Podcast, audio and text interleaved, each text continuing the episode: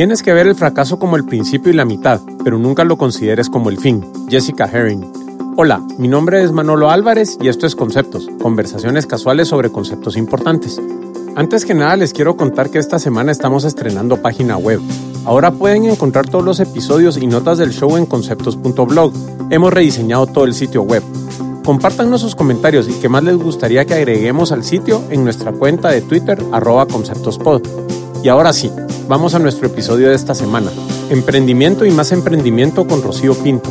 Rocío es la experimentada emprendedora detrás de proyectos como Multiverse y Heurística. Hoy Rocío nos comparte su peculiar trayectoria de estudiante estructurada a emprendedora amante del caos y cómo está aplicando herramientas de emprendimiento para ser una mejor mamá con su hijo recién nacido. Rocío también entra en detalles sobre la importancia de encontrar tu propósito como emprendedor y por qué es indispensable poder tener clarísimo el modelo de negocio de tu emprendimiento. Finalmente, Rocío nos da un panorama del estado actual del ecosistema del emprendimiento en Guatemala, así que sin más que esperar, les dejo mi conversación con Rocío Pinto. Bueno, Rocío, qué gusto tenerte por acá en Conceptos, bienvenida, ¿cómo estás? Gracias, Manolo, súper bien. Ahí contentísima de poder compartir con, contigo y, hablar de tantas cosas interesantes. Ah, sí, sí, de verdad que quiero utilizar este tiempo que tenemos hoy, pues primero para aprender un montón. Ya he tenido la oportunidad de, trabajar contigo, con nuestra empresa y que nos des coaching y, y nos guíes en ciertas cosas. Entonces creo que este espacio de poder estar uno a uno eh, lo quiero aprovechar muchísimo para, para aprender mucho de ti. Espero que la gente que nos escucha también aprenda muchísimo de todo este que es el emprendimiento. Gracias, igual, igual. Entonces, bueno, quisiera empezar pidiéndote que tal vez nos contes un poco de quién es Rocío y tal vez un poco de background. Me gusta mucho eh, conocer el background, eh, incluso época de colegio y eso de las personas para entender de dónde viene la pasión en donde están enfocando su, su mayor energía, que en tu caso es el emprendimiento, ¿no? Entonces, no sé si nos quisieras contar un poquito de, de dónde viene esa pasión por el emprendimiento y tu background. Pues muchísimas gracias. Sí, te cuento. Bueno, Rocío, Rocío, la chiquita Rocío es, es, es bien interesante porque yo tuve una evolución fuerte en mi vida, ¿verdad?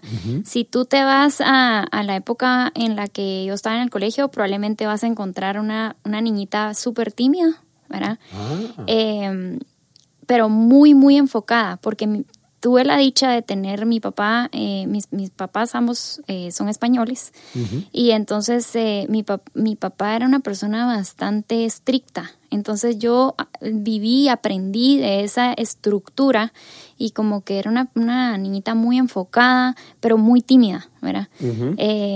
Mis hermanos siempre me molestaban porque yo armaba puzzles todo el día, o sea, esa era mi, y, leía, esas eran mis dos pasiones de chiquita. Ah. Y en el cole era una niña cabal así, era muy estructurada, eh, probablemente la que menos travesuras hacía, y entonces cuando hacemos recuento con mis amigas me decían, seguro tú no estabas involucrada en esa, porque tú eras la típica que estaba sentadita en el escritorio, y, ¿verdad? Entonces... Eh, recuerdo esto como, como, como, como que a veces eh, es importante de dónde venís, porque, y te digo por qué, porque eso probablemente en mi evolución, eh, ahora me, veo parar en un escenario y hay gente que me dice, ¿cómo así? ¿Verdad? Eh, si, si, probablemente no, no te mirábamos así, ¿verdad? Entonces cuando voy charlas o... El programa de radio. Mi programa de radio, sí. Entonces es, es, es un interesante proceso de autoconocimiento que fue sucediendo en mi vida. Eh, y, y, yo sí creo plenamente en que todas las personas que te van rodeando van construyendo ese ser humano en que, en que te vas convirtiendo, ¿verdad? Entonces, eh, como te digo, fue una, fui una persona como muy estructurada, la U también, o sea, decidí estudiar, salí al colegio y decidí estudiar eh, relaciones internacionales con enfoque en, en comercio internacional, ¿verdad? Porque a mí me apasionaba todo el tema de intercambio en el mundo. O sea, yo, yo quería ser una persona que no dependiera de un lugar de trabajo, quería tener herramientas para trabajar de donde, desde donde estuviera. Eh, fui muy, muy influida por la cultura española desde muy pequeña, ¿verdad? Entonces, eh, es más, yo, yo siempre recuerdo en mi casa, primero, imagínate, mis papás hablando en español de España, ¿verdad? y los canales de televisión en mi, en mi casa solamente eran españoles. o sea, yo nunca tenía, no, no, era como, como que vivía en una micro, no sé, como... como un microcosmos. Sí, en un microcosmos español. Entonces fui sumamente influida por eso, por la cultura española, por la por ese eh, deseo, digamos, de aprender muchas cosas culturales. O sea, a mí me encantaba el teatro desde pequeña. Mi papá me enseñó a leer desde que tenía 12 años, me tenía con un librito ahí, pero no vas a creer que un libro de, de bebé. O sea, él me leía eh, Emilio Salgari, pues, que es un autor de, de, de no sé, de, de como de guerras de piratas y cosas, y él me leía cosas así. Entonces, desde muy pequeña me estimuló como para hacer, ¿verdad? Para que me gustara la lectura y entonces cultivé mucho mi parte artística, eh, como, como bastante fuera de lo que culturalmente acá en Guate uno podía ver en un pequeñín, ¿verdad? Em, entonces, ya yéndome para la U, pues me empecé como, como, como con una sensación, como yo era tan eh, mi papá era tan disciplinado y era tan estructurada, pues obviamente lo que para mí naturalmente correspondía al salir de la U era irme a una empresa y trabajar. Em, Esa sí no me la creo. Imagínate. Entonces, eh, salgo, o sea, ni había salido de la U y me, uno de mis catedráticos eh, me dice, mira, te, quieres venir a hacer un proyecto conmigo? Él trabajaba para una de las Big Fours de consultoría que se llama KPMG, que un montón de gente los, los, conoce. Y y me dice, mira, queremos promover a Guatemala. ¿verdad? Entonces pensamos en ti porque tú, eh, tú has manifestado tu pasión por promover a tu país a través de, de ¿verdad? rompiendo estos boundaries internacionales. Eh, y me parece que hay que hacerle una guía a la gente que venga a invertir a Guatemala. Entonces yo fascinadísima, por supuesto, era, ahí, eh, era mi quinto año de la UIA y me metí de cabeza. Y creé el primer manual de inversión de Guatemala, que después es el actual Doing Business en Guatemala, ¿verdad? Ah, eh, digamos que nació de, de, esta consultoría que KPMG le hizo a Doing Business y a Investing Guatemala. Entonces ese booklet era un, una, un manual, digamos, donde tú podías ver la situación política económica del país eh, y te permitía tener estos KPIs para decir, ah, ok, ¿será que sí tiene sentido invertir en esto o no tiene sentido invertir en eso? Y eh, pues terminando este proyecto, de una vez me pidieron que me quedara trabajando ahí en consultoría. Y ahí en KPMG. En KPMG. Y para mí, ese te diría que es un evento, un life changing, ¿verdad? Para mí, porque fue, tomé la decisión de quedarme en el corporativo, pero fue una segunda universidad donde pude como experimentar estar en el área de finanzas de una empresa, estar en el área de recursos humanos de una empresa, estar en el área de procesos de una empresa. Y en ese en ese camino y, gracias a gente que me enseñó muchísimo, era porque em, yo no tenía ni idea, Manuel. O sea, yo llegaba a una empresa, eh, es más, de ahí aprendí que ese dicho de fake it till you make it es buenísimo, ¿verdad? Ah, porque eh, yo llegaba obviamente como staff, ¿verdad? Tú en consultoría tenés niveles. Entonces el consultor senior llega con sus staff members, ¿verdad? Entonces em, yo era del staff, ¿verdad? Y tenés staff A, staff B, o sea, va subiendo de nivel. Eh, por como seis meses estuve haciendo papeles de trabajo, que es el trabajo más odioso que puedes hacer en consultoría, que es agarrar los papeles que todo el mundo usa en la consultoría, ordenarlos y archivarlos y tenerlos nítidos para poder tener un respaldo de todo lo que haces, imagínate. Entonces, yo dije, esta es mi oportunidad para aprender exactamente cómo se hace el proceso excelente de consultoría y tal vez así, en lugar de pasar todos los niveles de staff me hacen consultora de una vez. Sí, pues. Entonces me aprendí, o sea, el proceso de cómo se hacía una consultoría y las metodologías nítidas. Entonces cuando ya me llevaban con el cliente y yo me paraba con el cliente, mi jefe me decía, pero ¿usted cómo sabe eso? Y yo, pues sí, pasé seis meses guardando los papeles. Sí, pues. Entonces eso me ayudó a como a, realmente eh, pues poder aportar más y me dieron la oportunidad de trabajar, no sé, te diría en tres años que estuve haciendo ya consultoría en unas 25 empresas de Guatemala. Eh, y, en, y en esas 25 empresas pude experimentar eh, fallar, aprender, o sea, hice todo un proceso que me, que me desarrolló profesionalmente muy fuerte y yo, por eso es que yo pienso que le debo la carrera no a mi carrera, sino a esa, a esa segunda universidad que fue a estar en el, en, digamos, en, el, en la acción y trabajar, ¿verdad? Entonces te digo que hice desde análisis de financieros de una empresa hasta implementaciones de SAP. Que tú dirías, ¿cómo alguien que no es tecnológica va a hacer una implementación de SAP? Pues sí, porque en todos los procesos que se hacen en una implementación, pues participan un montón de personas. Entonces, eh, pues ahí hice, como te digo, pasé por varias áreas y me di cuenta que mi pasión más fuerte eran los procesos. Entonces yo, entonces ahí es donde vengo y, y, me empiezo a enfocar en aprender metodologías para ayudar a las empresas a procesos, a procesos y a procesos, eh, a, a, que conozcan de procesos. Entonces, ¿cómo, hago, ¿cómo salto de ahí a que mi pasión es el emprendimiento? Eh, está, después de KPMG, después de estar varios años en KPMG, lo natural que pasa con los consultores es que una empresa te contrata con los consultores, porque el auditor no puede por, por temas de privacidad pero lo que siempre te pasa en tu carrera es que siempre te dicen, bueno, si, por, si al cuarto eh, año no te ha jalado una compañía grande, es que no sos bueno, ¿verdad? Sí, pues, el benchmark Y precisamente estaba yo por cumplir mi cuarto año y me hicieron una oferta en una empresa gringa de generación de energía acá en Guatemala, que era una de las empresas más chileras, digamos, por decirte que yo había eh, hecho consultoría. Las prestaciones eran buenísimas, todo el nivel de training era enorme y me lanzaron este reto de ir a dirigir una unidad que se había, de hecho, el producto de la consultoría que nosotros habíamos hecho, se había separado la compra del carbón de, de, la, de, las compras normales, porque nosotros decíamos, bueno, si ustedes están comprando su materia prima, o sea, lo que le da vida a este negocio es el carbón, o sea, es la materia prima, y la estaban tratando como una compra normal, entonces a nivel de procesos, nada que ver la logística de eso con lo otro. Entonces, eh, como sale esta nueva unidad, me dicen, mira, te quieres venir tú a dirigirla, ¿verdad? Y eh, tomé, la, tomé el reto y me fui. Y, y me la pasé súper bien cuatro años mm, volviéndome química, porque, pues. porque ahora tenía que, no solo, o sea, yo pensé, imagínate, yo pensé que nítido, o sea, yo voy a ir a dirigir este proceso nuevo que yo armé.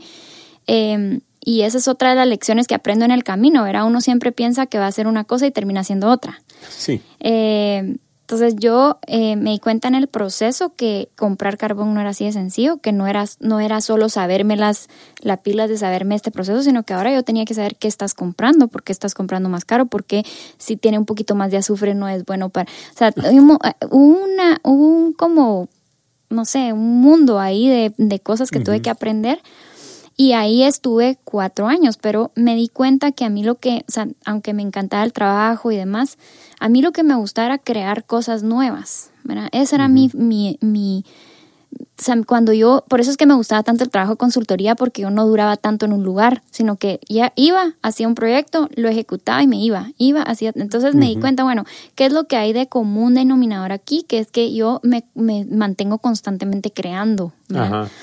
Entonces, eh, llegaba el tiempo, como te digo, entre mí, en, en, ese, en, ese, eh, en esa época todavía tan estructurada y tan, ¿verdad? Ay, lo que me toca es la maestría, ¿verdad? Entonces empiezo a pensar qué maestría voy a hacer y em, digo, bueno, lo natural es que haga algo que me permita este tema de creación y entonces descubro esta maestría que tenía enfoque en emprendimiento que estaba en, esta, es, es, la Marro la tiene, pero tiene eh, una alianza con Tulane University. Ajá. Y entonces me metí a esa maestría y ahí es donde conocí más a profundidad el tema de, de pues del proceso emprendedor. Entonces te diría que de enamorarme del tema de procesos, me, o sea, digamos, pasé a hacerlo más específico, lo que me fascina es el proceso emprendedor, ¿verdad? Ya. Y entonces Ahí, por hacerte una historia larga, corta, en uno de mis viajes a Tulane me encuentro en un avión a Giancarlo Ibarwin, que, que pues que yo le, le, tengo gran admiración. Em, lamentablemente falleció hace un par de años y es una gran pérdida para este país y para el mundo, pero, pero fue mi mentor durante cinco años a, raíz de ese encuentro que tuvimos en el avión. Em, y te diría que fue una plática de no sé, lo saludé en el avión y cuando después salimos al, creo que estábamos en Atlanta o en Dallas, no me acuerdo cuál de las dos, me dijo, mire, necesito platicar con usted, pase a mi oficina. Y llegué a su oficina y lo que me entregaron fue un libro de La rebelión del Atlas. Y me dijeron, me, con una nota a él, y me dijo, cuando termine de leerlo, platicamos. Eh, y a raíz de, ese, de esa lectura, eh, encontramos que teníamos en común muchos valores que, que compartíamos y sobre todo una gran pasión porque este país tuviera acceso a esta a este trend de todo el emprendimiento y de todas estas cosas. Yo estaba además en, terminando mi maestría. Entonces Yanka me dijo, ¿qué es lo que usted quiere hacer? Y yo le dije, Yanka, yo quiero poner algo mío, ¿verdad? Y me dijo, bueno, no le puedo, eso, o sea, eso, si lo quiere hacer, hágalo, pero sí tengo un proyecto que tal vez le podía interesar y es que tengo este white canvas que hacer de la Marro, en donde quisiera crear eh, una, pues en ese entonces pensábamos que iba a ser una aceleradora, ¿verdad? Dentro de la U. Y, por aceleradora, ¿a qué te referís si, si alguien no, no conociera el concepto? Pues aceleradoras son estas eh, entidades que capturan eh, empresas que están en proceso de formación o, o proceso de, de, digamos, de, de evaluación eh, o validación de su, de su modelo de negocio, que quieren crecer y ser invertibles, ¿verdad? O sea, ponerse en una posición donde ya inversionistas puedan hacer, puedan adquirir una parte de la empresa o completa o parcial, pero te permiten acelerar, como bien dice el, nombre, ¿verdad? El, eh, sus ventas, su escala, etcétera, ¿verdad? Okay. Lo que pasa es que yo te estoy hablando de hace 10 años, entonces en Guatemala acelerar una empresa no era posible porque primero necesitamos crear la materia prima para acelerar, ¿verdad? Eh, pero ya que yo soñamos con, con, esto y dijimos, pues vamos a, vamos a empezar un proceso y, y ahí es tal vez donde empieza mi pasión, o sea, donde puedo como hacer clic eh, me salgo del corporativo y me tiro al agua a hacer algo completamente nuevo, pues. Y yo me recuerdo re bien de mi jefe eh, de ese entonces, ¿verdad? Que me decía, pero ¿cómo vas a creer? O sea, el, el, la, la, grama siempre se ve más verde del otro lado, entonces te vas a ir a hacer algo nuevo y lo que sea, pero verdaderamente estás perdiendo la oportunidad de crecer aquí en una corporación y tu carrera corporativa. Imagínate, o sea, salario seguro, yo ya tenía visualizada mi siguiente posición en, en esta empresa, gringa, ¿verdad? Eh, que pagaba 40% más que los salarios de promedio de Guatemala, que además tenía estas prestaciones espectaculares, pues no, te digo seguro y estas cosas, pero aparte, em, no sé, sacaban unos bonos anuales, unos, o sea, digamos que esa era, esa era la decisión que yo tenía que tomar, si crecía ahí con esa seguridad aparente. Ajá o me iba con Yanka a hacer algo que yo qué sé, saber, ¿verdad? No sabía si, si no sé, era, una, era una, cosa nueva en Guate, no sabía si iba a funcionar. Eh, sí estaba bajo el brazo de la UFM, que es una universidad espectacular acá, pero pues no se sabe. No se sabe. Y aparte este, esta lucha interna de, de tu patrón de, de ser súper estructurada y querer todo como que bien ordenadito y tirarte el mundo del caos. Sí, eso para mí, eh, o sea, ahí le diste a, lo mejor que pasó en mi vida, digamos, el tomar esa decisión de irme con Yanka cambió para siempre mi vida. O sea, yo ya no puedo, ya no, ya hay un antes y un después de esa decisión, te podría decir. Em, y ahí rompí como un, un, patrón, como tú decís, muy importante para poder evolucionar y crecer, porque si no, eh, hubiera seguido siendo esta persona que seguía estructuras, ¿verdad? Y que la perfección era tan importante y pegarle al punto y, ¿verdad? Y que crees que aparentemente controlas muchas cosas que no controlas. Ay, mira, yo habiéndote conocido después de ese parteaguas, me es tan, tan difícil visualizarte así. Sí. O sea, de, de, verdad no me la creo, pues. O sea, ¿cómo, cómo, cómo es posible? Pero creo que eso nos deja una lección bien grande para, para recalcar, ¿verdad? Que esos paradigmas mentales y cómo creemos que debe ser el mundo y los patrones que tenemos eh, determinan nuestra realidad y lo que podemos o no, o qué tanto podemos influenciar el mundo y qué tanto podemos cambiar y, hasta dónde podemos llegar, ¿verdad? Y, y te diría que el único que se pone un límite ante lo que puede lograr es uno mismo. Eh, yo creo que, o sea, yo sufrí los primeros seis meses que me pasé, no te voy a decir que fue así de smooth. O sea, yo los primeros seis meses en la marro yo lloraba todos los días porque yo quería llegar a mi, yo llegaba, me acuerdo a mi escritorio y tenía una rutina tan igual, ¿verdad? O sea, aprendía mi compu, ponía mi café, eh, no sé qué, revisaba mis precios del carbón, iba al, al, al, a la parte de trading y veía mi competencia, eh, hacía mis procesos de factura, o sea, tenía un esquema como predecible, ¿verdad? Entonces era muy seguro. Además, eh, como te decía que esta compañía tenía pues unas prestaciones así bastante fuera del mercado. Yo soy una apasionada y he sido apasionada por el yoga, ¿verdad? Entonces yo le hablé a esta, eh, a esta profesora y le dije, mire, ¿por qué no, no, me, me, autorizaron a hacer un programa interno de yoga? Entonces hasta nos daban yoga en el trabajo. Entonces te digo que eh, iba al gimnasio en la mañana porque teníamos gimnasio adentro de la oficina. Estaba sentada a las 7.00 porque además, pues como por estructura gringa, ahí sí la puntualidad, olvídate, entonces era nítido así todo el esquema. Eh, y a mediodía llegaba esta profesora y nos daba yoga en la hora de almuerzo, o sea, era una estructura que tú decís, o sea, yo ahora pienso, yo no sé si podría otra vez volver ahí. o sea, pues. no, sé, no sé si somos dos personas diferentes. Sí, Rocío, son dos personas diferentes. o sea, no me lo imagino, de verdad. Sí. Entonces, eh, eh, yo creo que romper eso me dio un montón de miedo, ¿verdad? Porque yo llegaba a mi oficina en la U y yo decía, bueno, ¿y ahora qué? y tenía un pizarrón blanco, blanco, es que eso era, ¿verdad? Y, y ese enfrentarte con, con esta incertidumbre de, de qué hacer, y fue bien chistoso porque entonces mis primeras reuniones de presentación de avances, yo utilizaba todas mis metodologías de KPMG para mis informes y todo, y, y una estructura espectacular. Yo creo que Yanka me miraba como diciendo, wow, eso me lo pudo haber dicho en tres palabras, pero igual usted hizo un montón de trabajo. Entonces, conforme fue pasando el tiempo, em, me fui simplificando, me fui relajando, ¿verdad?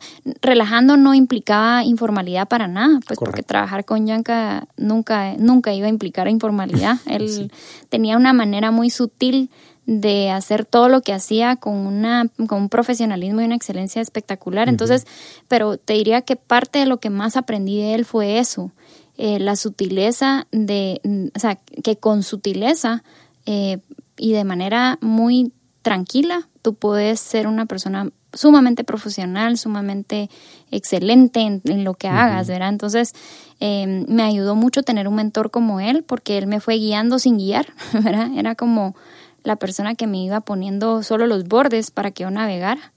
Y fuimos creando esta plataforma em, que decidimos llamarle heurística, ¿verdad? Y eso, mm, crédito totalmente de él en un, en un momento donde ya desciframos que el ecosistema emprendedor en Guatemala no estaba listo para una aceleradora, dijimos, ok, entonces vamos a ir al principio del proceso y el principio del proceso es entrenemos a la gente que quiere tener un emprendimiento a ser emprendedor, porque mucha gente cree que emprender es levantarse un día con una idea ya. Eh, y yo creo que a raíz de eso hicieron un libro que se llama Discipline Entrepreneurship, porque el emprendimiento es una disciplina, diferente a la corporativa, pero es una disciplina. Claro. Entonces nosotros dijimos, eh, vamos a, hacer un programa que entrene emprendedores. Em, y eh, decidimos llamarle, bueno, le, dije a Yanka, bueno, le tenemos que poner un nombre y tenemos que crear esta marca. Y dos días después recibo en mi correo la palabra heurística con una definición, ¿verdad? Eh, la definición de Wikipedia es un poco más complicada, pero se la simplifico, que es el arte de inventar a base de ensayo y error. Yo dije, qué brillante, ¿verdad? Y me recuerdo que fui con marketing, ¿verdad? Y nuevamente, como te digo, ahí mi cerebro de procesos. Voy al, a marketing porque yo necesitaba crear este proceso, etcétera. Y me dicen los mercadólogos, eso nunca lo vas a poder eh, mercadear bien, porque heurística lo van a confundir con esvástica y no sé qué y no sé cuántos. Y, y ese fue otro momento bien importante de tomar decisiones. Dijimos, no importa, o sea, háganme una, eh, o sea, créenme una imagen para esta definición de esta palabra que es espectacular y vamos a ver, déjenme a mí la tarea de ver cómo yo hago esa historia detrás de, la marca, pero ustedes créenme esta imagen. Entonces, el logo de heurística era una E cuadrada, como la de la fórmula de Einstein, que era el equivalente a ensayo y error, ¿verdad? Es E, e cuadrada. Entonces, empezamos a hacer un storytelling detrás de cómo el proceso de emprendimiento es un proceso de ensayo y error. Es, es ¿verdad? Y de verdad te digo que hoy por hoy esa historia es tan fuerte que a la gente le encanta eh, la marca, le encanta el logo, es súper sencillo y nunca en la vida tuve el problema de que me confundieran con esvástica, ni con Eucaristía, me decían eh, los mercadores, ¿verdad? Ajá. Em, y ahí, ahí empezamos a hacer esta plataforma que hoy por hoy sigue funcionando dentro de la U, que entrena en un bootcamp de 12 semanas a gente que tiene una idea de negocio y quiere, que quiere iterarla y entender qué es emprender, ¿verdad? Eh, y realmente para mí ha sido, fue muy gratificante eh, porque creo que en, el momento que nosotros empezamos Heurística, empezó a surgir en el ecosistema de Guate muchísimas otras eh, competencias de nosotros, ¿verdad? Que fueron enriqueciendo mucho el ecosistema y creando lo que hoy tenemos que para mí 10 años después ver esto que está crowded, ¿verdad? Versus cuando empezamos que estaba el tech y nosotros. Eh, es, es, increíble, pues, o sea, es ver un proceso evolucionar enfrente de tus ojos eh, que, que, te, que te hace marcar un antes y un después de, de una industria, digamos, pequeña. Entonces ha sido muy lindo, muy, muy interesante. Qué, qué interesante toda tu, tu, jornada, ¿verdad? Que gracias por compartirnos, eh, pues, cómo, cómo llegaste hasta acá, ¿verdad? Y quisiera aprovechar, o sea, sentados acá en 4 grados norte, pongamos, y, pues tú conociendo el estudio y, todo lo que está pasando que a veces no se ve con toda tu expertise que tenés, o sea, ¿cómo estás viendo el ecosistema emprendedor acá en Guate? O sea, ¿cómo lo describirías ahora? Y porque ante mis ojos, por lo menos, eh, trabajando todos los días acá en, el área del tech, eh, para mí es impresionante la cantidad de, cosas que están sucediendo solo en estas dos cuadras que, tenemos, ¿verdad? Pero, ¿qué estás viendo tú que, estamos haciendo bien? ¿Qué nos falta? ¿Y, dónde está el, ecosistema eh, de emprendimiento en Guate? Pues mira, yo veo un, un hidden treasure, le llamaría yo, ¿verdad? Creo que Guatemala tiene ahora, 10 años después, algo que ya es muy, muy, es altamente atractivo para el mundo, pero todavía está escondido. Eh, porque dentro del proceso de evolución de este ecosistema sí creo que nos envolvió la, la burbuja de romantic entrepreneurship, ¿verdad? Y se creó mucho... ¿Qué sería eso de romantic entrepreneurship? O sea, ¿cómo, lo definirías? Buenísimo, sí. El, el, emprendedor romántico es aquel que eh, es más emocional que táctico, digamos, es, es una, es, eh, es, una ola en la que, pues porque como el emprendimiento se volvió una moda, ¿verdad? Entonces todo el mundo empezó a emprender, ¿verdad? Y hay que, hay que mencionar que es importante saber que no todo el mundo nace para emprender, que no todo el mundo tiene el, las habilidades y capacidades intrínsecas que tienen que tener un emprendedor por, por, porque, porque debe de tenerlas, ¿verdad? Y que además hay diferentes formas de emprender. O sea, tú puedes emprender porque tenés pasión y lo que querés es este reconocimiento de, de aportar y de impactar, ¿verdad? Y ahí tenés un Steve Jobs, ¿verdad? Eh, que a él no le importaba, creo que mm, el, dinero no era el tema, era que su marca fuera espectacular, que y te estoy poniendo el, digamos, el, modelo, ¿verdad? el extremo. el extremo. Eh, entonces, para él lo importante era crear esta marca, este estilo de vida con esa perfección, con este control sobre todo su, ¿verdad? Su, su, su marca.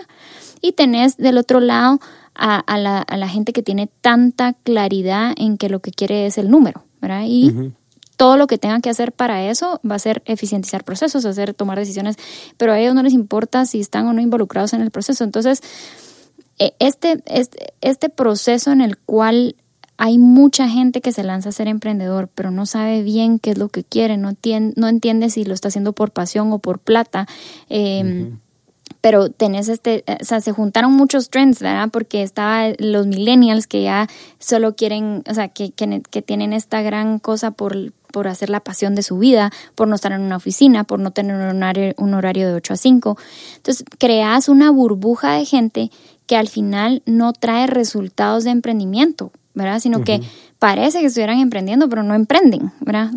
y eso, em, eh, he estado en un curso ahora donde estábamos discutiendo, bueno, ¿cuál es el emprendedor? El emprendedor es el que, eh, y, hacíamos una analogía con, los corredores, ¿verdad? Eh, entonces decían, bueno, maratonista es el que corre 5 kilómetros o el que corre la maratón.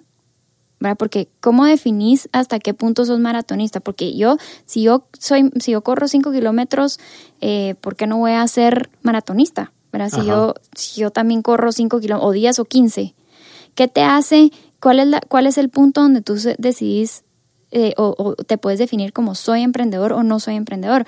El, el, chavo que tiene, que tiene su compu y está en una playa y trabaja y, y no gana ni un centavo, pero ya tiene un network y una plataforma y todo, o el que hace millones de dólares. O sea, ¿cuál es la diferencia y dónde estás parado? Entonces, en Guate tenemos un montón de gente como este, como esta, estas personas, ¿verdad? Que tienen unas plataformas hechas, que han hecho tal vez inversiones personales o de familia, eh, pero realmente el emprendimiento no ha despegado, solo se quedó ahí. Como en, fase de idea o algo más, más etéreo, ponete. Pues a veces incluso operan, pero no, no, no, hay resultados. Entonces, y hay muchísima gente ahí, o sea, pareciera que no, pero hay muchísima gente ahí, eh, versus ecosistemas donde el mismo sistema eh, como que, digamos, expulsa. a ellos y lo que hay es por kilómetro cuadrado muchísima más gente produciendo y de repente por cada 10 sale un unicornio, ¿verdad? Entonces, tenés un montón de gente haciendo valor y uno que hace extra valor, pero no tenés gente no creando valor. Entonces, nuestro ecosistema es, es, es, ha avanzado muchísimo, tenemos muchísimas posibilidades, pero todavía tenemos que como hacer una limpieza, digamos, eh, eh, quitar este, esta capa de, eh, de no emprendedores todavía y mostrar los que sí son emprendedores que están abajo, porque hay muchísima gente creando mucho valor con, con ideas impresionantes, haciendo trabajos o servicios o productos de calidad mundial pero, pero realmente o no se quedan acá, muchos buscan funding fuera o, o, o, realmente ah, no, no, los, no los puedes, o ya están fondeados por gente, ya están atrapados. Eh, entonces hay, ahorita creo yo que hay esta confusión y hay mucho romanticismo y nuestro trabajo como facilitadores de ecosistema es hacer ese, esa, esa depuración ahorita y traer a la superficie los conceptos fuertes de lo que es ser emprendedor y cómo te quieres comprometer y qué resultados vas a traer para ir aumentando la cantidad de emprendimientos que traigan resultados, ¿verdad? Y no seamos, yo no, yo no, no te estoy diciendo con esto que el, el, el, ese proceso iterativo de tratar y fallar no sea eh, bueno, pero lo que te digo es que tiene que haber de todo, tiene que haber mucha gente probando, mucha gente ya haciendo, digamos, eh, emprendimiento un poquito más tangible y mucha gente pegándole a ese hit, ¿verdad? Claro, claro, y, hasta cierto punto también puede que sea importante eh, un proceso de discovery para poder encontrar a la gente y poderla clasificar y, como que formalizar eso, un proceso un poco más, eh, más formal, ¿verdad? Donde, donde ya se pueda pues identificar y, poder dar a ver, porque como te digo, mi, mi experiencia eh, está haciendo tanto en el área de tecnología, donde me muevo día a día, o acá en la parte artística del, del audio y todo esto, hay tantas cosas surgiendo y un fenómeno que veo yo es que creo que hay mucho emprendedor real que no se ha dado cuenta que es emprendedor. Totalmente. ¿Verdad? Eh, cosas que se están haciendo de un nivel impresionante con servicios de clase mundial y como que se ve como que, bueno, eh, aquí tengo mi changarro, pongamos, por así decirlo, y, aquí estoy, pero no hay esa identificación del otro lado, o sea, como que tenemos falsos positivos y falsos negativos. Sí, correcto. Bueno, yo te diría que hoy estoy gratamente sorprendida de este estudio, que de verdad que a, los, a los que nos escuchen, que vengan a conocer esto, pues porque espectacular, de calidad mundial. Y es lo que te digo, como esta experiencia que acabo de tener, tengo muchísima, incluso en el interior, ¿verdad? En los departamentos hay gente haciendo cosas espectaculares, pero nadie las ve.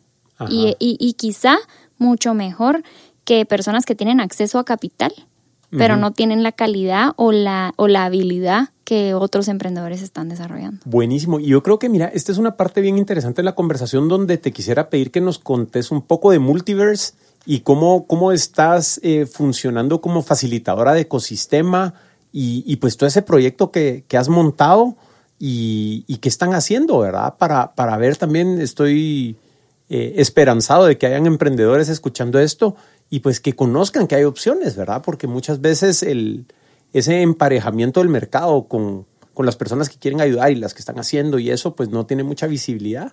Entonces, si nos quisieras contar un poquito de esto de Multiverse y, qué rol están jugando facilitando el ecosistema en Guate, buenísimo.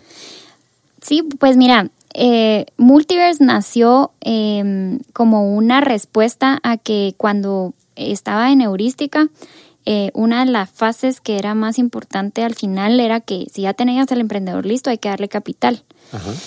Y nuestro, nuestro objetivo inicial en Multiverse, por eso te digo siempre, lo que, ha, lo que ha normado mi proceso es que, digamos, pienso que voy a ir a hacer una cosa y termino haciendo otra. Lo que ha normado tu proceso es que no hay proceso. Exactamente, ¿verdad? Eh, y, que, y creo que es el, el journey de muchos entrepreneurs porque, o sea, no sé, me imagino que tú en tus emprendimientos habrás visto que cuando, nace, cuando nacen uno piensa que va a ser un producto y de repente termina siendo otro, ¿verdad? Totalmente. Entonces, totalmente. Bueno, nosotros, yo pues pensé... Eh, ya que ya llevé a varios emprendedores al punto donde necesitan el funding, ahora necesito crear la siguiente plataforma para ellos. Esa fue mi idea. Ok. Y eh, lo dibujé, ¿verdad? Como, como buena eh, eh, derecha que soy, ¿verdad? porque yo soy muy visual, entonces dije, bueno, tengo que dibujar esto que voy a crear y este proceso y demás. Y em, en, en, pláticas con, con, varios de mis mentores me encontré a uno que me dijo, mire, yo acabo de regresar de Guatemala y quisiera hacer esto en Guatemala, entonces con mucho gusto le doy el funding, ¿verdad? Y Em, y Yanka estaba a mi lado todavía en ese entonces y, precisamente el nombre de Multiverse viene también de él porque eh, platicando, bueno, ¿y ahora cómo le ponemos siendo él tan brillante para poner nombres? Ajá. Eh, le digo, mire Yanka, lo que yo creo es que esta, esto que yo quiero crear es una alternativa para el emprendedor, es, es decirle a ese emprendedor, mira, ya llegaste aquí, y no existe un solo, o sea, no existe un solo camino ni es lineal, sino que siempre vas a estar parado donde hay múltiples opciones, ¿verdad? Ok. Y dos días después, como era muy, muy, muy clásico de él, un correíto con la palabra multiverse, ¿verdad? Y eh, me meto a investigar y esto lo, lo peor es que multiverse sí tiene muchísimas connotaciones en términos de pues de aeroespacial y ciencia todo ficción, ciencia ficción etcétera. Pero hay una parte clave que es de la física cuántica verdad que es que literalmente en, en nuestra existencia existen varias dimensiones si tú lo quisieras ver entonces, el ser humano siempre tiene variedad de opciones. Lo que pasa es que por nuestro mindset y nuestras limitaciones siempre vemos un camino o, tendemos a ver solo una de las opciones. Pero si tú estás parada en ese punto donde, es más, yo en, en tenemos una imagen impresionante de una persona atravesando una como puerta y la puerta se duplica, ¿verdad? Entonces, cada vez que tú atravesas como estas puertas que son las decisiones de tu vida, siempre tenés múltiples abanicos de opciones, ¿verdad? Es multidimensional tu existencia. Entonces, eh, Multiverse es este concepto para el emprendedor que presenta una plataforma de opciones. Es decir, o sea, yo puedo llegar a, esta plataforma que se llama Multiverse y Multiverse me abre un abanico de opciones. O que puedo crecer, puedo vender, puedo, eh, no sé si lo que estoy haciendo está bien y entonces regreso y rediseño. Em, es llegar a un espacio donde tengas un sounding board que te diga pues mira, dependiendo de lo que querrás hacer, hay muchas opciones que hacer. Pero no, no te cerres a que, ay, híjole, se me acabó la plata y además tengo dos hijos y a mi esposa ya no me quiere apoyar y ya, entonces renuncio y tiro el emprendimiento. Sino, esa es una de las opciones que existen, Pero existen otras. ¿Y cómo, hacen, cómo creamos eso? Creando una plataforma de facilitador, o sea, haciendo una plataforma que invita a otros facilitadores a facilitar. Entonces, creamos un mundo de colisiones, que viene siendo otra palabra, también un poco de ciencia ficción, ¿verdad? pero, pero este, este eh, colisionar una persona con otra que, se, que, que, tienen una línea para conectarse o una idea con un inversionista, o, ¿verdad? todas estas colisiones que creamos en este espacio multiversico, por ponerlo así, son las que van facilitando que de una manera muy natural el emprendimiento vaya avanzando. ¿verdad? Claro. Entonces, eh, nuestra idea inicial era hacerlo así de desordenado, como te lo estoy diciendo, porque de ser una persona muy estructurada me convertí en alguien que aceptó el caos como, como o más bien la entropía, ¿verdad? El caos moderado, como una forma de vida, ¿verdad? Eh, y me ha encantado ese proceso de que, de un, o sea, yo creo que descubrí en ese proceso y siempre he pensado que el emprendimiento es un proceso de autoconocimiento muy importante. Yo descubrí que una de las cosas que más eh, o donde yo más puedo aportar es que yo puedo, digamos, presentar el caos de una manera ordenada. Entonces, por eso mi participación con las empresas es llego, entiendo el caos de la empresa y lo estructuro de una manera que no es estructura, eh, eh, digamos, que no se pueda moldear, solo que te permite transitar por ese caos de manera de una manera mejor. Y déjame decirte que eso de, de, presentar algo como caos y ordenarlo lo haces de una manera muy compasiva con el emprendedor, habiendo sido cliente de Multiverse, ponete, y, y habernos ayudado a través de ese proceso de verlo desde, desde otro vantage point, ¿verdad? y, y, poder sacarnos del, del, día a día. Y, y pues sí, es, es, a veces un proceso duro de decir a la madre, esto es lo que estamos haciendo, ¿verdad? eh, y, y, te digo, eh, es un proceso fascinante cómo lo llevan, ¿verdad? Y nos, nos ha servido mucho. Y, y, creo que esa es otra, otra parte importante, ¿verdad? Eh, de como emprendedor estar abierto a recibir feedback. Sí. ¿Verdad? Y, y pues reconocer que uno no va a tener todas las respuestas todo el tiempo, dado que es una cantidad de opciones tan grande en un multiverso donde uno no puede ver todo, necesita eh, varios puntos de vista para... Para poder aterrizar, para sí. poder aterrizar, ¿verdad? Sí, yo, yo, yo creería que, que parte de lo que... Por eso es que a veces es complejo explicar qué hace Multiverse, pero el proceso para nosotros como Multiverse también ha sido un proceso totalmente emprendedor, ¿verdad? Ajá. Porque de, de escribirte esta plataforma caótica que queríamos crear, el mercado nos ha obligado a hacer productos tangibles, ¿verdad? Entonces, hemos, hemos terminado hoy por hoy siendo una plataforma que ofrece tres servicios específicos, que es, eh, tenés una idea y necesitas un, eh, una, un proceso que te ayude a establecer un MVP o algo más preciso. Hay un producto que se llama Executors Weekend. Uh -huh. eh, ¿Querés crecer tu empresa y encontrar una escala? Tenemos un programa que se llama Scale Up. ¿Querés inversión? Investment Readiness. Entonces, empaquetamos in a box los procesos Ajá, claro. eh, que se necesitan para poder avanzar en ese entrepreneurial journey que le llamamos nosotros. Uh -huh. Y de alguna manera, eh, ese, ese, ese soy multiverse, ¿verdad? El trabajo, ese es, esos son nuestros servicios al mundo. Tenemos un cuarto producto que es corporativo, que es donde unimos el mundo corporativo que quiere innovar con ese emprendedor que tiene las ideas. Uh -huh. Y entonces atraemos a todos los procesos de innovación empresarial a emprendedores a producir la innovación. Eh, entonces, eso te diría son nuestros servicios, pero ¿Qué otra cosa hace Multiverse como, pues, como para que no perdamos nuestra esencia de que participamos multidimensionalmente? Uh -huh. Somos una eh, plataforma que está constantemente creándole valor al ecosistema. ¿Y cómo lo hacemos? Estamos en casi todos los eventos participando. Eh, de la manera que podamos, ¿verdad? apoyando con partes educativas, con, ¿verdad? haciendo estas colisiones. O sea, yo hoy te conozco a ti y en mi en mi base de datos está que eh, hay una persona que necesita cabalmente hacer un podcast, vengo y te conecto con ella. Todo uh -huh. esto es de manera, o sea, la gente nos dice, ¿qué ganan? Nosotros monetariamente ahí no ganamos nada, pero sí creamos mucho valor, ¿verdad? Eh, y creemos que este valor que estamos creando, conectando a la gente y haciendo, eh, pues elevando el estándar del emprendimiento nacional, va a tener sus frutos después, obviamente, para, para todos los que queremos que Guatemala, ¿verdad? Que, que estos emprendimientos, que estas cosas que están, estos hidden treasures, salgan a la luz, ¿verdad? Claro. Es un, hemos platicado con otros, eh, con otras personas que están en el ecosistema haciendo nuestro trabajo y decíamos que es un unsexy job, ¿verdad? Ajá, sí porque nadie quiere picar esa piedra, ¿verdad? Pero nosotros sabemos que el, el, proceso de que este ecosistema llegue a su tope es precisamente que existan facilitadores como nosotros para que esto siga funcionando, ¿verdad? Entonces hay una parte, eh, a mí no me gusta la, la, palabra altruismo, pero, pero digamos que para que me entiendan, ¿verdad? Eh, la, la, la, definición, sí hay una parte muy desinteresada y que, que viene de mucha pasión de querer ver que algo pase eh, que hacemos todos los días. Claro, y, y, fíjate que eso es bien interesante, lo de las colisiones y toda esta parte de que tal vez altruista o no, porque yo creo que lo que hay ahí es, hay un valor indirecto. Sí. ¿Verdad? Y, y el hecho de que estemos sentados hoy acá es algo que creo que el, el, ¿qué te dijera? El ecosistema del tech ha permitido, porque yo tenía dos años con querer hacer el podcast.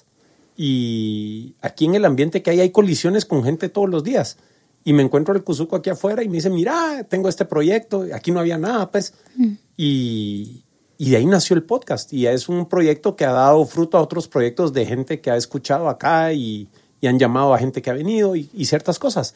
Pero todo vino de una colisión de tomarnos un café.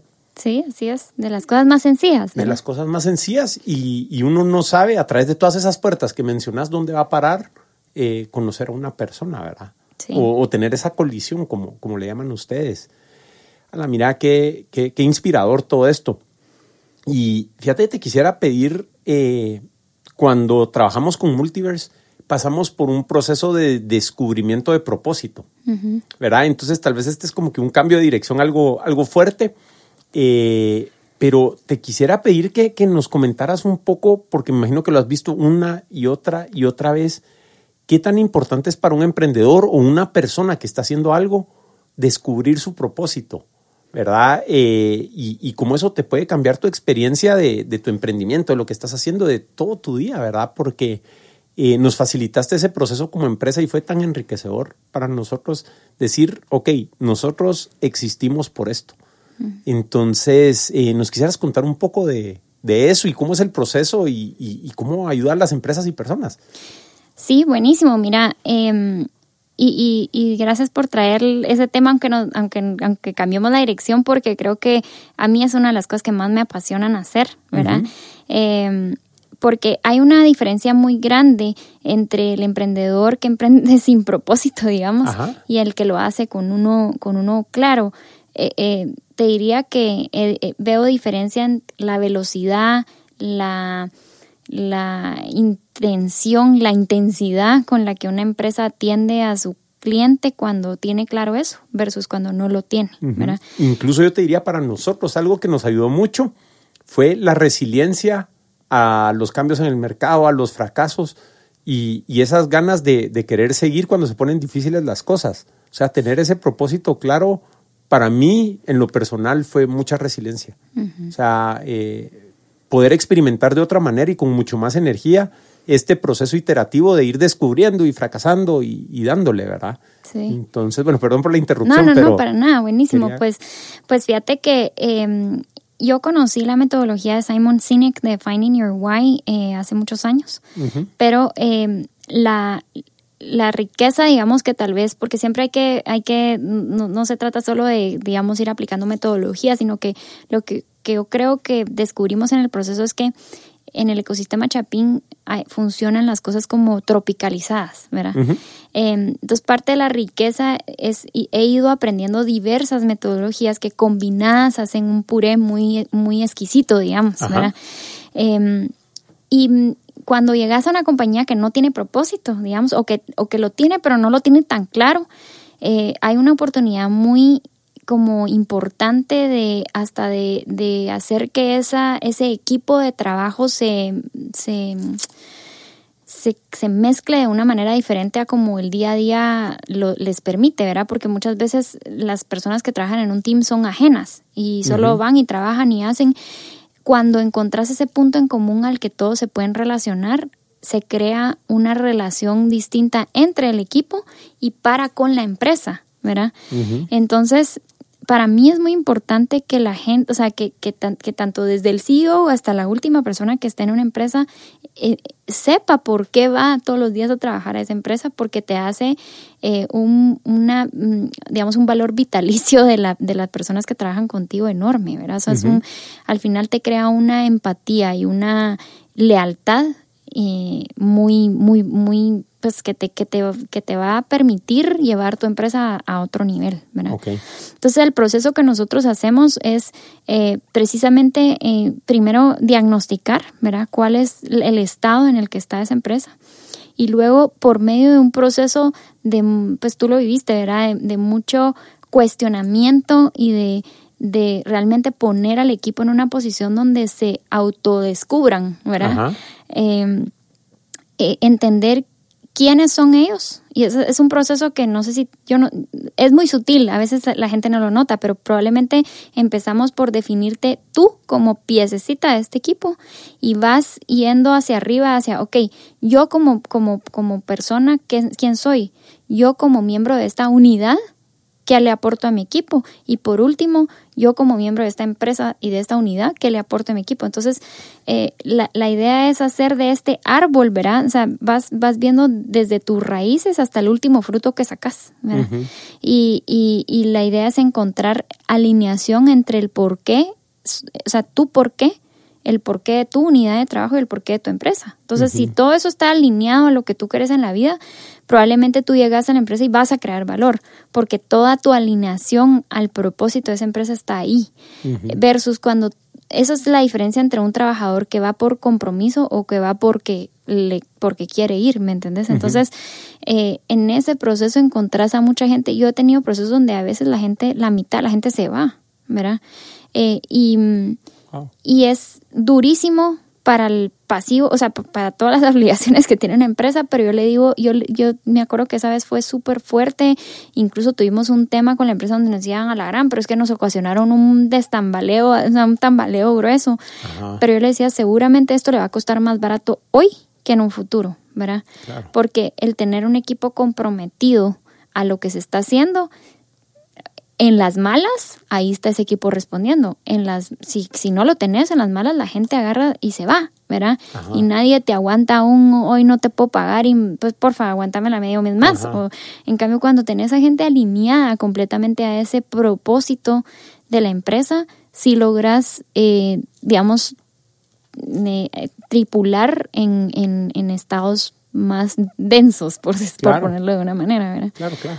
Eh, y ese, y, y, digamos, descubrir los procesos alrededor de cómo crear esa, ese propósito también es muy importante. Eh, yo creo que eso también fue algo que trabajamos duro con ustedes, ¿verdad? El hecho de, de, construir ahora que ya sabemos lo que hacemos, cómo construimos esa resiliencia y esa, esa pues continuo estado de mejora, ¿verdad? Eh, ante, ante, esta, ante este propósito. Claro. A la mía, muchas gracias por, por compartirnos eso, Rocío. De verdad que eh, para nosotros fue un, un, proceso bien, bien enriquecedor y, y creo que, que, te quería preguntar de eso porque eh, creo que hay muchas personas, yo incluido, que pasamos mucho tiempo eh, haciendo porque hay que hacer, ¿verdad? y sí, creo que el propósito, por lo menos como yo lo veo, siempre está presente, pero no estamos conscientes de que ahí está. Exacto. ¿Verdad? Entonces, ese descubrimiento, pues, eh, nos ayuda un montón. Y, y, también te quisiera preguntar, o sea, otro proceso que pasamos con, con Multiverse y contigo, tú liderándolo, que fue bien enriquecedor, fue el, el tema de construir nuestro canvas de modelo de negocio. ¿Verdad? Eh, entonces, te quería preguntar si nos quisieras compartir un poco qué es este Canvas de modelo de negocio y, y, pues ya para, para ir cerrando, que, que, le pudieras transmitir a las personas que, que nos escuchan eh, por qué es tan importante tener claro tu modelo de negocio en, en, lo que sea que estás haciendo. Buenísimo, ese tema sí es mi pasión absoluta. Así que voy a... Voy Vamos de menos a más. Sí. eh, mira, yo descubro eh, esta herramienta porque una colega de, de trabajo de la U eh, me dice un día, eh, mire, ¿quiere ser mi asistente en esta clase? Una, una persona a quien yo admiro mucho, es una doctora además en, de la Universidad de Manchester en marketing. Em, una persona que, que, fíjate, o sea, su carrera es, es química, o, ¿verdad? Y, descubrió el marketing después y ahí dice cabal, ¿verdad? Que como que le hubieran abierto la, la otra parte del cerebro. Y ella me dice, eh, em, fue mi catedrática y alguien a quien yo admiraba mucho y me dice, ¿quieres asistirme en este curso, verdad? Em, y yo había, yo había recibido esa herramienta en el MBA y la verdad la había tomado como una herramienta más de estrategia, ¿verdad? Pero cuando ya me siento con ella a ver el programa del curso y me dice, mira, lo que pasa es que yo veo esta herramienta como clave en la estrategia de la empresa. yo, pero de verdad, o sea, y, y, me empiezo a meter y, y, leí el libro a profundidad y me empiezo a entender cuál era la, la, la gracia de, del modelo de negocio descubrí algo bien importante y es que eh, repetitivamente a las empresas, o sea, haciendo como conectando los puntos hacia atrás, ¿verdad? Que eso es bien interesante hacer y siempre funciona. Eh, yo decía, con razón, cada vez que iba a ver a esta empresa tenían problemas porque no tenían claro su modelo de negocio. Con razón, esta otra tenía problemas porque no tenía claro su modelo de negocio. Entonces me voy dando cuenta que efectivamente el modelo de negocio es una pieza clave en la estrategia de cualquier persona, de cualquier empresa y de cualquier persona, porque aparte existe el Business Model U, que es para tu persona. A ese no sabía, fíjate. Existe un canvas para ti, ¿verdad? Ah, ok. Entonces, eh, cuando descubro esto, digo, bueno, esta herramienta tiene que ser o sea, de verdad tiene que ser más profunda de lo que se ve. Y me empecé a ir a entrenar con el autor del libro, ¿verdad? Y ahí te diría que mm, ahí fue donde yo, amor a primera vista aquí, pero ahí así ya de una vez para toda la vida me enamoré de la herramienta. Es una herramienta que te permite visualmente em, poder plasmar cuál es el valor real que tú estás trayendo al mercado al diseñar un producto o un servicio, ¿verdad? ¿Y cuál es el concepto detrás del modelo de negocio? El modelo de negocio establece el racional por el cual o, de, o que existe detrás de cómo una empresa crea, entrega y captura valor. Esta definición hace la diferencia en todo, ¿verdad? Si tú tenés claro cómo creas valor, cómo ese valor lo vas a entregar a tu cliente y de qué manera vas a capturar valor en esa operación, tenés, estás hecho, ¿verdad? Lógicamente eso no es tan sencillo como se dice, ¿verdad? Es un proceso iterativo. De acuerdo. Fuertísimo, ¿verdad? O sea, es un proceso iterativo, fuerte, eh, es un reality check durísimo. Eh, hoy tuve una discusión en la cual eh, me decían, sí, pero es que el modelo de negocio es una herramienta que lamentablemente, o sea, el Canvas per se se ha prostituido mucho. Sí, es verdad, se ha prostituido porque la gente lo usa y no le da la profundidad, entonces se inventan el, el Canvas, ¿verdad? y, y eso no es, o sea, cuando tú realmente, honestamente llenas ese Canvas y te das cuenta que estás para ante una situación en la que tu empresa no está creando valor, y, y tenés el reconocimiento y la honestidad de aceptarlo, ahí es donde vas a empezar a, mejorar, ¿verdad? Porque el Canvas te lo saca a la luz. O sea, eh, si, si, plasmas correctamente los nueve bloques, te das cuenta de que, bueno, tal vez tenés un producto o servicio que está en la línea de, de, pues, o sea, lo están comprando, pero que en la mínima va a venir una competencia o va a venir tú, o tenés, porque además al Canvas se le pueden eh, pasar muchos filtros, entonces le puedes pasar, por ejemplo, las fuerzas de Porter. Yo he tenido empresas que me dicen, wow, tengo un, un proveedor que tiene toda, o sea, su poder de, de, negociación es tan fuerte que en una me tira, ¿verdad? Entonces, entonces cuando te das cuenta de eso, decís, wow, o sea, si ya tengo claro que el modelo de negocio no está estableciendo esta cadena lógica de valor, no está sacando esto al mercado, y encima tengo un five porter que me está diciendo, eh, te van a tirar en, o sea, tengo que actuar y entonces ahí es donde se vuelve una herramienta importantísima en la estrategia, porque la estrategia es específicamente poderte adelantar a esos acontecimientos. Cuando uno es estratégico, uno ve lo que está pasando en el campo de acción y te adelantas, ¿verdad? Y tenés un plan de acción para eso. Entonces, eh, eh, para mí es una herramienta sumamente visual que te permite adelantarte a, a situaciones que el mercado, en, el, en las que el mercado te va a poner y, eh, y ahí te puedo poner miles de ejemplos, pero, pero digamos, las compañías que son unbeatable, como ellos las llaman, son esas, eh, aquellas que están constantemente revisando su modelo de negocio y canibalizando su propio modelo de negocio con nuevos productos,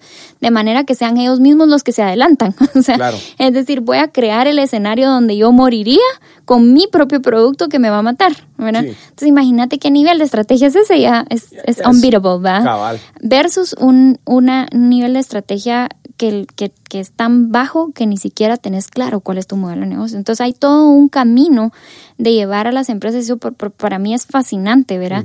Eh, imagínate, yo trabajo con empresas de 35 años de existencia que no tienen claro su modelo de negocio.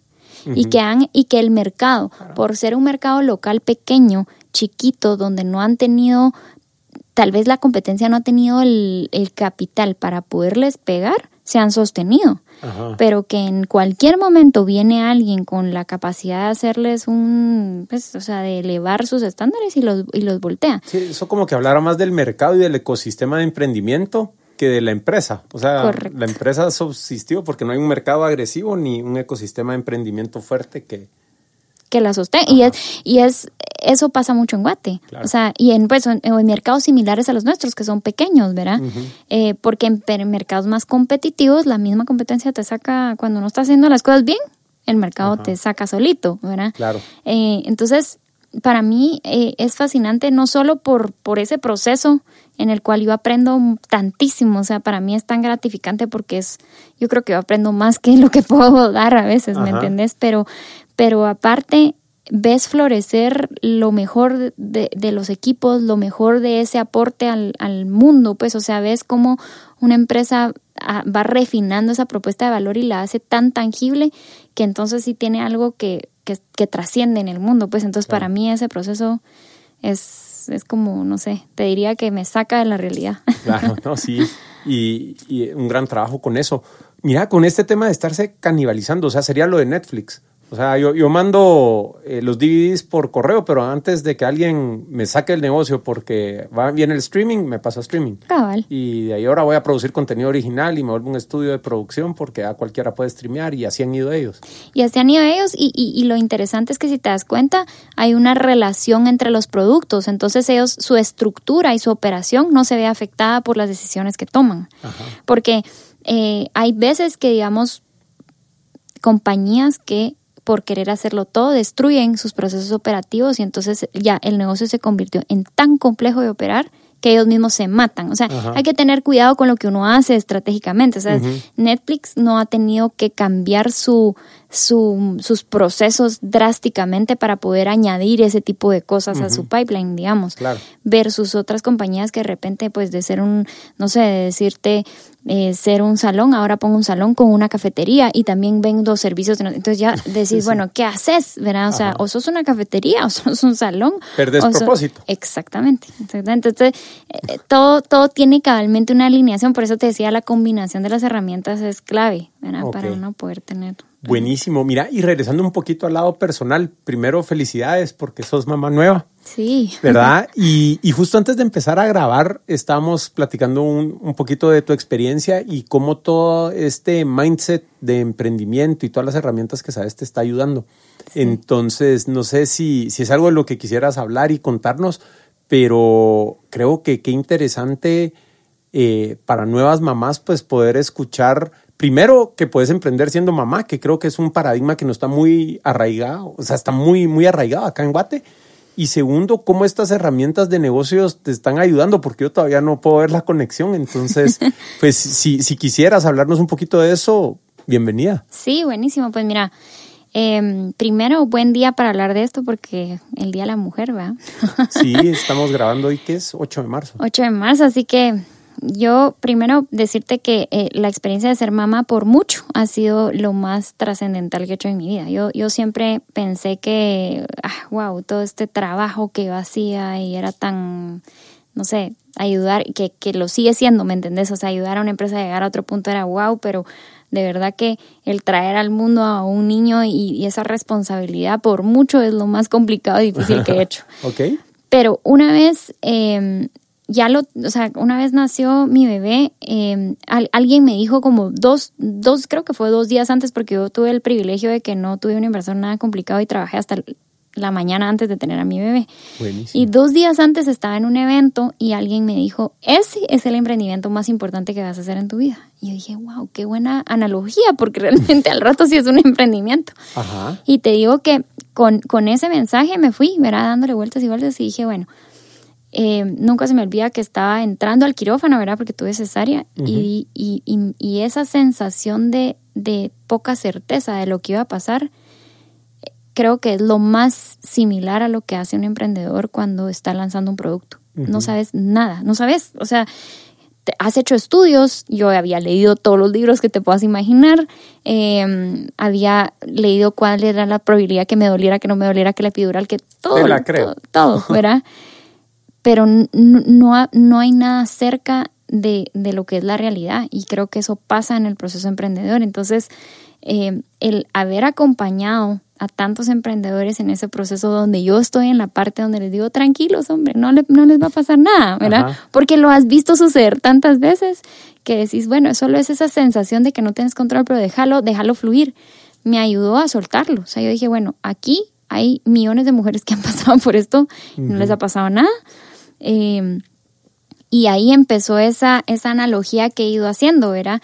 Eh, de que esa sensación de, de, de uncertainty que tenés que no, que no sabes, o sea, mucho, tenés las mejores intenciones, querés lo mejor para tu bebé, pero nunca sabes exactamente cómo va a resultar cada co- cosa que haces, ¿verdad? Entonces me ha ayudado el tener esa mente líquida con él, ¿verdad? Y te digo que estoy gratamente sorprendida porque he ido aplicando muchas, o sea, experimentación, o sea, ensayo y error, ¿verdad? Eh, hay cosas que no sé cómo se hacen, pero las pruebo con mi bebé y si, le, si a él le, le, o sea, le sienta bien y está bien, seguimos con eso y si no, pues iteramos otra forma. Y te pongo un ejemplo así clave que fue el que más me, me recuerdo ahorita, el baño, ¿verdad? El primer baño, lloró horrible. Y yo dije, ¿cómo puede ser si yo he visto que a los bebés les encanta bañarse, ¿verdad? Y, eh, y, entonces dije, bueno, vamos a cambiar el proceso. Me metí a YouTube, vi como tres modelos de cómo bañaban al bebé y eh, descubrí uno que era toda una relajación y el agua y le ponías música clásica y demás. Y empecé a hacer eso y, y ahora mi bebé disfruta enormemente del baño, ¿verdad? Entonces, lo mismo en el emprendimiento, a veces uno no sabe cómo hacer las cosas y de repente venís, decís, voy a investigar, haces un proceso y lo empezás a iterar y si te funciona, bueno, ¿verdad? Entonces, em, he aplicado como que todas estas eh, técnicas que yo utilizo para resolver problemas con, con, mis emprendedores, con mi propio bebé, ¿verdad? Ah, em, y, y realmente sí se puede, o sea, ¿me entendés? O sea, ha sido algo que también para mí era un paradigma bien fuerte. Yo de hecho me esperé bastante para tener bebés por lo mismo, porque pensaba, no, hombre, no puedo combinar una cosa con la otra, pero realmente em, con esa, o sea, con ese mindset eh, eh, me he relajado un montón y he, visto que sí se puede y que uno, lo que uno tiene que hacer es fluir con, con, con este nuevo, digamos, emprendimiento que uno tiene, una gran responsabilidad, ¿no? Claro, pues qué gran experiencia y qué, qué tremendo lo que estás haciendo, ¿verdad? Que muchas felicitaciones, Rocío. Y ya para irte dejando, que, que puedas regresar a, a, toda tu vida de mamá y emprendedora y, todo esto, eh, bueno, te quisiera pedir dos cosas. Primero, si quisieras dejarle un mensaje a todos los emprendedores allá afuera para, para pues poderlo es compartir algo que creas que sea importante. Y segundo, si quisieras compartir algunos datos de, Multiverse o dónde encontrar en línea lo que estás haciendo y eso para que la gente te pueda encontrar y que después las podamos dejar en, en las notas del show que ahora va a cambiar la dirección esta semana. Ya tenemos conceptos.blog, solo así. Entonces tenemos página nueva, ahí van a poder encontrar todas las, las notas del show en solo conceptos.blog entonces, pues si quisieras dejar un mensaje y los datos de, contacto, genial, Rocío. Gracias, Manolo. Sí, mira, para mí tal vez el, el mensaje que les quisiera dar es que antes de emprender creo que hay un proceso muy importante que hacer de analizar qué es lo que hay que hacer. O sea, para mí el proceso emprendedor no es un proceso eh, impulsivo que uno debe hacer, en contrario a lo que te dice mucha, mucha gente, ¿verdad? Como tírate al agua y todas estas frases son frases muchas, no son, ¿verdad? Creo que sí hay que hacer un reconocimiento de cuál es el objetivo que uno quiere alcanzar cuando uno emprende, ¿verdad? Porque un ecosistema balanceado y una economía de cualquier país precisamente está en balance cuando cada quien está haciendo lo que mejor hace. Entonces hay gente que es excelente para estar en una corporación y el hecho de que haya venido una moda de emprender no te hace apto para ir a emprender. A lo mejor tu mejor lugar y donde mayor valor le vas a aportar al mundo es siendo eh, un CEO de una corporación espectacular, ¿verdad? Y puedes hacer entrepreneurship ahí. O sea, no, no hay que perder el espíritu de emprendimiento, solamente que tu papel va a estar mejor desempeñado ahí. Pero cuando uno emprende, creo que sí tiene que tener claro dónde va a jugar y cómo va a jugar, ¿verdad? O sea, eh, es aquí donde quiero jugar y de esta manera quiero, quiero jugar y entonces voy a ir descifrando estratégicamente el valor que voy a crear, pero, pero creer que el emprendimiento nace de este proceso em, sin, como caótico, de, sin orden y, eh, sin disciplina, perdón, sin disciplina, creo que es un error que, se comete fuertemente. Entonces, em, mi mensaje es, vayan a los lugares como Multiverse, por ponerles un ejemplo, pero hay muchísimos otros centros donde se puede discutir y se puede hacer un análisis de qué es lo que uno quiere hacer y cómo lo quiere hacer para realmente no eh, perder tiempo ni recursos. O sea, el tiempo es un recurso más valioso, ¿verdad? Pero pongo, lo separo porque recursos económicos, etcétera, etcétera, se pueden recuperar, pero yo siempre he pensado que lo único que tú no puedes recuperar es el tiempo, ¿verdad? Entonces, eh, no perder tu tiempo haciendo cosas que te van a restar un montón de energía mientras pudieras estar aportando mucho más valor a otro a otras cosas y eso lo puedes hacer desde el momento que que empezás y no necesariamente emprender significa de 0 a 1 o de 0 a 100, sino a veces puedo comprar una corporación o una empresa que la puedo llevar de 50 a 1000. Claro. Entonces, hay muchas formas de emprender y hay que descubrir previo a hacerlo dónde es donde aportas mejor valor o más valor, ¿verdad? Y, y todo eso, como te digo, hay muchísima gente y la otra recomendación que tal vez quería dejar es busquen mentores, ¿verdad? yo parte de lo que creo que ha aportado enormemente a mi vida es esa, ese, esas personas que han estado a la par mía guiando mis pasos, ¿verdad? Sin, sin ser en ningún momento, pues decirme qué hacer, porque un mentor no te dice qué hacer, solo te hace las preguntas correctas para que tú solito las respondas. Entonces, el, lo valioso de tener mentores y de estar abierto a que te den feedback en todos los procesos de tu vida, porque somos personas, seres humanos imperfectos y todo el tiempo tenemos esta oportunidad, es una ventaja, una ventaja enorme, ¿verdad? Que es que todo el tiempo tenemos opción de mejorar y de hacer mejor las cosas. Entonces, el tener personas a la par tuya que te y tú la apertura de recibir eso es lo mejor que un emprendedor puede tener, ¿verdad? Espectacular. Y bueno, ¿dónde te pueden encontrar las personas eh, y, qué links tenemos por ahí de, lo que estás haciendo, Rocío? Pues mira, estamos en, Facebook, ¿verdad? Como Multiverse, nos pueden buscar em, en Instagram, en Twitter, eh, siempre Multiverse eh, o Multiverse-BC, VC, ¿verdad? muchas personas me preguntan de qué es el VC, es Venture Capital, porque en, algún momento esa es nuestra función, ¿verdad? Eh, estamos en todas las redes, mis redes personales Rocío Pinto, hay mucha gente que me escribe directamente, yo con muchísimo gusto respondo, ¿verdad? Genial. Nuestra página es multiverse.bc, ¿verdad? Nuestra página web y a través de ahí también nos contactan. Eh, y solo agregar que en nuestra página hay un montón de tools, de herramientas para emprendedores. Una que hemos desarrollado súper buena es el mapa del emprendimiento, mapa del ecosistema emprendedor.